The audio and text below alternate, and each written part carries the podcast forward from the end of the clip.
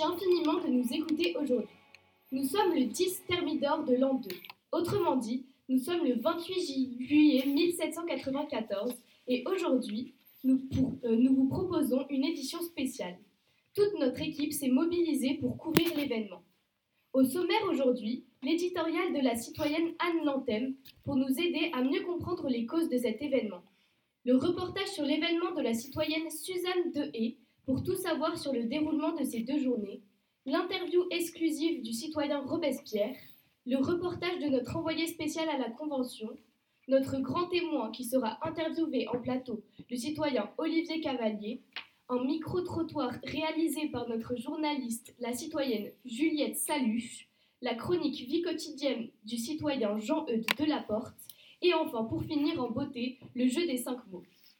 Pour commencer, nous allons donner la parole à notre éditorialiste, la citoyenne Anne Lantem. Citoyenne Anne, aujourd'hui, la Révolution vient de connaître un nouveau rebondissement. Après deux journées de tumulte, Robespierre et la dictature des montagnards ont été renversés. Anne, pourrais-tu nous en dire plus sur les causes de ce coup d'État? En effet, citoyenne Colette, il s'agit bien du révolutionnaire Maximilien Robespierre. Il est né à Arras en 1758. Il est la figure même de la terreur. Défend l'abolition de l'esclavage, le droit de vote pour un plus grand nombre de personnes, la fin de la monarchie et l'égalité des droits. On le surnomme l'incorrigible. Il fait également partie du club des Jacobins depuis sa création. Le 27 juillet 1793, il rentre au comité de salut public. Le citoyen Robespierre contribue alors au pouvoir et exige une augmentation des mises à mort, tuant ainsi 17 000 citoyens d'après nos, informations. Il donna l'ordre d'exécuter certains enragés qui plus de condamnation à mort, ainsi que certains dantonistes et desmoulins qu'il considérait comme une menace car ils étaient plutôt modérés. Le régime de la peur et de la terreur est à son apogée en juin 1794, lorsque le citoyen Robespierre était le président de la Convention nationale. Après plusieurs députés de la plaine tentent d'être condamnés à leur tour par le citoyen Robespierre et décident alors de conspirer contre lui. Voilà donc, citoyenne Colette, les causes de ce coup d'État, durant lequel le citoyen Robespierre, les montagnards et les sans-culottes ont, perdu le ont perdu le pouvoir et peut-être la vie. Citoyenne Anne Lantem, je te remercie pour cette analyse précise qui aura éclairé nos auditeurs. Nous allons maintenant donner la parole à la citoyenne Suzanne Dehé. Pourrais-tu nous en dire plus sur le déroulement de ces journées? Eh bien, citoyenne Colette, tout a débuté avec l'immobilisme des Jacobins. Le 9 Thermidor, qui correspond au 27 juillet 1794, la commune de Paris a proclamé l'insurrection, ce qui veut dire qu'une grande partie des citoyens se sont soulevés pour renverser les pouvoirs établis et convoquer les sections qui étaient composées d'un comité civil, d'un comité révolutionnaire et d'une force armée. Les hommes rassemblés cette nuit-là sur la place de la grève depuis 6 heures du soir qui étaient, d'après nos informations, entre 2000 et 3500 flottes, demeuraient inactifs. S'impatientant, ils finissèrent par quitter les Après leur départ, vers minuit, les partisans du citoyen Robespierre étaient eux aussi réunis. Ils voulaient presser celui-ci et aller à cheval ou à pied, faire une proclamation au peuple et s'exprimer à la Convention. C'est tout ce que nous avons pu apprendre jusqu'à présent. Suzanne Dehé, merci beaucoup pour toutes ces informations essentielles. Il est temps maintenant de revenir sur le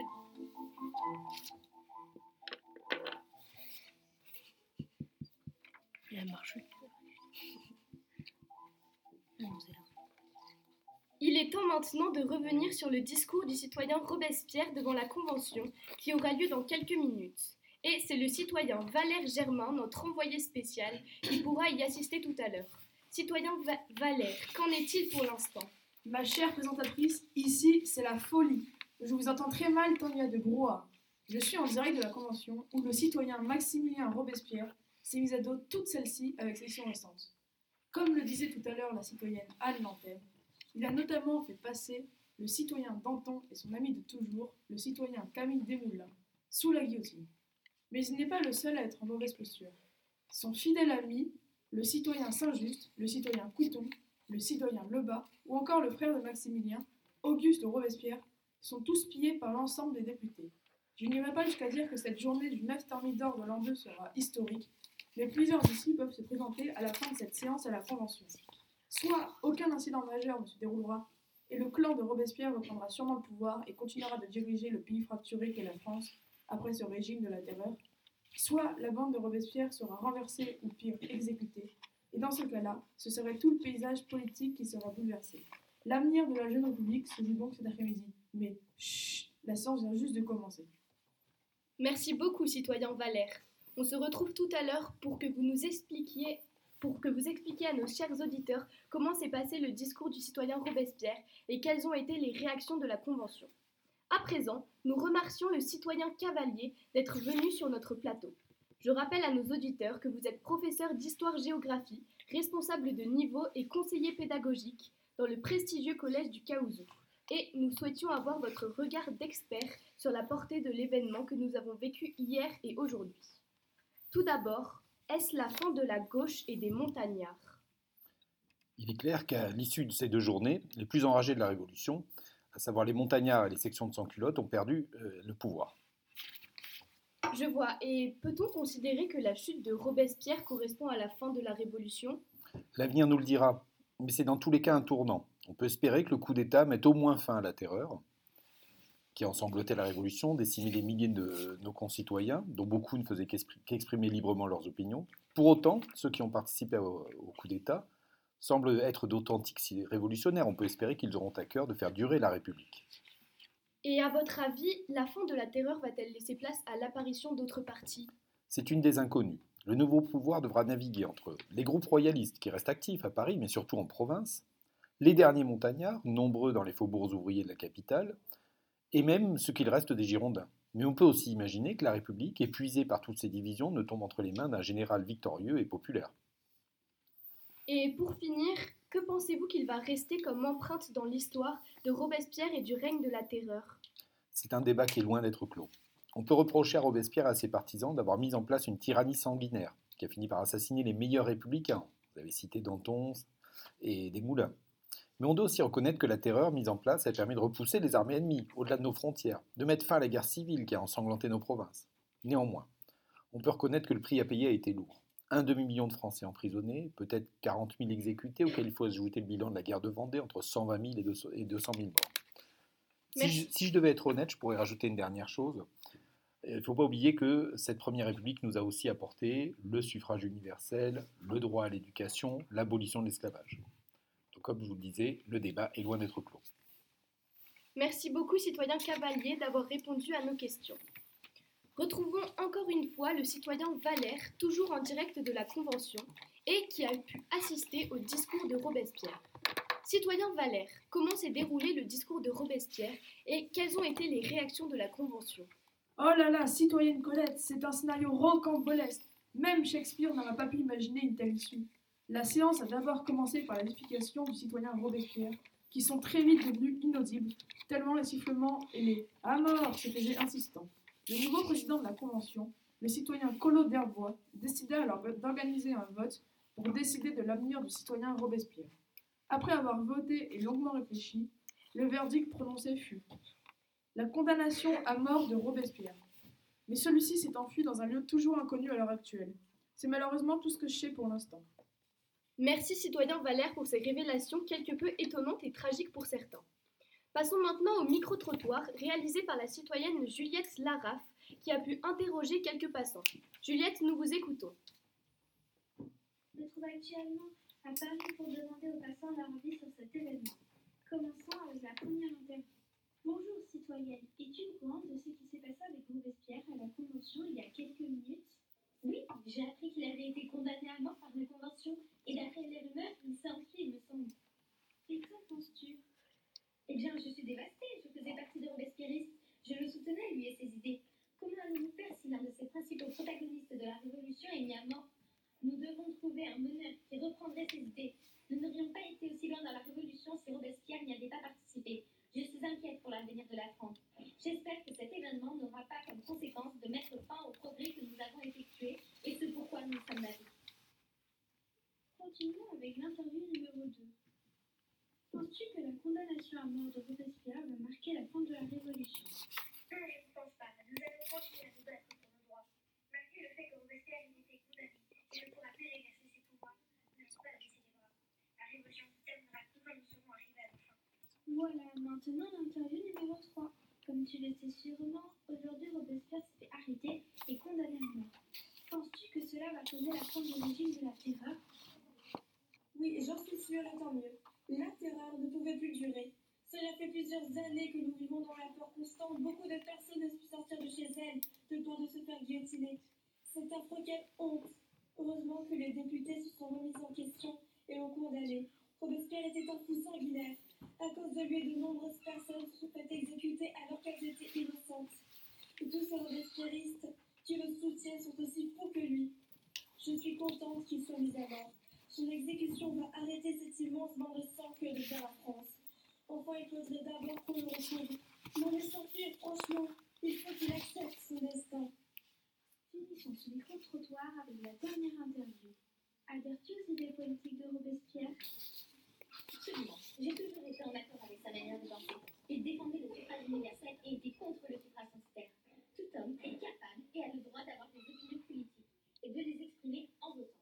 Il me semble que la Encore majorité des citoyens est en accord avec cette idée. En revanche, il me semble aussi que peu de citoyens sont pour l'abolition de la peine de mort. Quoique, après ce régime de la terreur qui nous a tous traumatisés, peut-être que quelques-uns se seront réveillés. Pour moi, on ne veut pas combattre le crime par le crime. Tuer une personne qui a commis un délit n'est pas une solution et n'en sera jamais. Chaque homme est libre d'avoir une deuxième chance. Ce sera tout pour aujourd'hui. Merci. Merci à vous, citoyenne Juliette Laraffe, pour ce micro-trottoir très intéressant au cours duquel nous avons pu écouter différents points de vue et opinions. Et maintenant, mes chers auditeurs, comme tous les jours, nous retrouvons le citoyen Jean-Eudes Delaporte, notre chroniqueur vie quotidienne, qui voulait aborder un sujet présent dans la vie de tous les jours. Je veux parler de la guillotine. Bonjour, ici Jean-Eudes Delaporte pour vous présenter le citoyen docteur Joseph Ignace Guillotin, ici présent à mes côtés. Docteur, vous êtes connu pour vos interventions à l'Assemblée nationale sur le code pénal et plus particulièrement sur les conditions d'exécution des criminels. Pouvez-nous nous en dire plus? Euh, écoutez, c'est très simple. Euh, nous avons posé comme principe intangible entre les hommes euh, le principe de, de l'égalité de tous. Cette égalité, elle doit se retrouver même dans les cas où la loi prononcera la peine de mort. J'irai même plus loin. Le supplice sera le même, le criminel sera décapité, et il le sera par l'effet d'un simple mécanisme. C'est très intéressant. À quoi pensez-vous exactement? Euh, voilà, j'ai imaginé une machine euh, avec laquelle euh, je vous fais sauter la tête en un clin d'œil et vous ne souffrez pas. Le mécanisme, la mécanique tombe comme la foudre, la tête vole, le sang jaillit et, et l'homme n'est plus. Merci, citoyen Jean Ignace. Pour ces précisions, nos condamnés à mort seront rassurés. Et merci à vous aussi, Pierre-Antoine, pour cette interview très précise. Pour finir cette émission en beauté, mes chers auditeurs, quelques personnes de notre équipe se sont prises au jeu et vont tout de suite s'essayer au jeu des cinq mots. Accueillons encore une fois les citoyens Jean-Eudes Delaporte, Suzanne Dehé et Juliette Laraffe. Citoyenne Suzanne, la parole est à vous. Rebonjour mes chers auditeurs. Le principe de ce jeu est très simple. Les citoyens Jean-Eudes et Juliette vont jouer ensemble. Le citoyen Jean-Eudes va sortir et je vais donner 5 mots à la citoyenne Juliette. Elle devra me donner le premier mot qui lui vient à l'esprit. Je ferai revenir les citoyens Jean-Eudes et je ferai pareil avec lui. Il suffira d'un mot en commun sur les 5 et ce sera gagné. S'ils réussissent, ils repartiront tous les deux avec une guillotine miniature pour couper des doigts à volonté. C'est bon, le citoyen Jean-Eudes est sorti. Citoyenne Juliette, êtes-vous prête? Oui, je suis prête. C'est parti, jouons au jeu des 5 mots.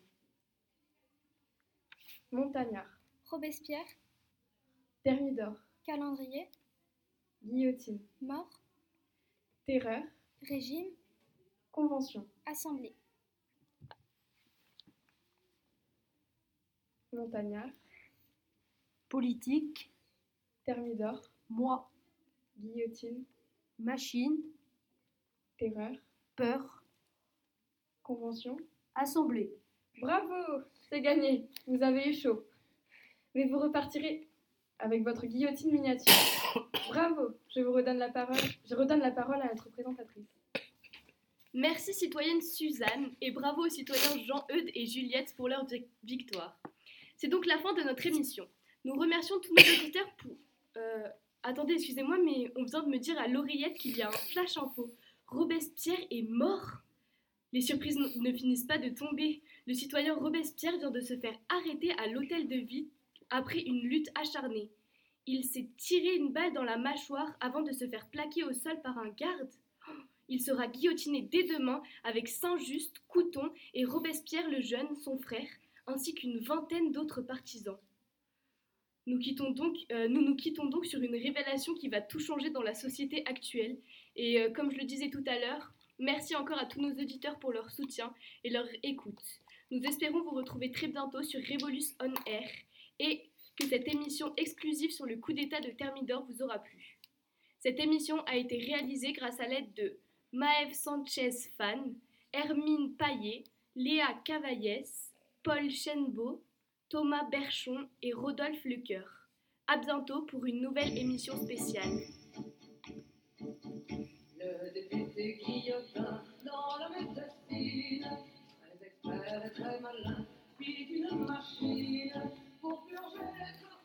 Je dois remettre tous les micros et on va applaudir pas trop près du micro.